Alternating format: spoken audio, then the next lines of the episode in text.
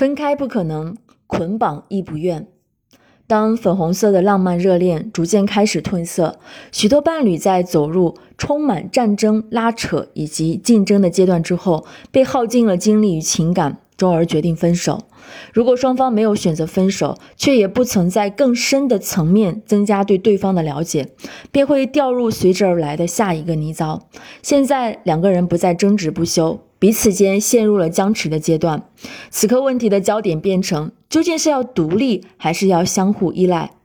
在经历了权力斗争阶段之后，作为伴侣的双方都心如死灰、精疲力尽，不得不开始调整彼此的关系，尽可能在彼此相对的位置上保持必要的距离。于是就出现了这样的局面：一个现在要竭尽全力保持自己的独立性，全然一副酷酷的牛仔模样；另一个却要渴望彼此接近，因而不断的试图要抓抓住对方。即便是在此时此刻，也不要贸然的急下断语。如果你是那个试图抓住的人，不要以为自己就是那个可怜的弱者。从表面上看，似乎总是你在尽最大的努力来维持你们的关系。你不断的表示，看啊，我就是两个人中间的那个好人，是我在费劲费力的为我们的婚姻不至于破裂而努力。但其实你又何尝不是在某种方式试图攀上一个更好的地位呢？事实上，你和那位酷牛仔同样感到绝望、沮丧、失望。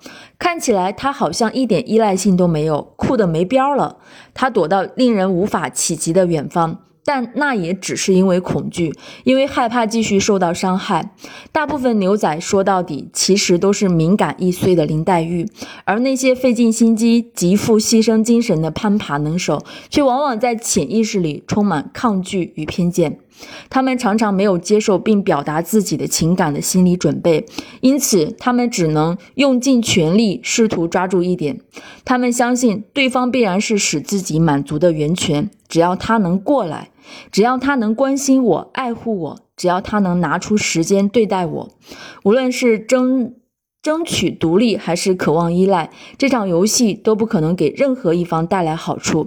虽然有时它只是蜻蜓点水，但往往会旷日持久。在这段时间里，伴侣双方都在生活中的暗中嫉妒。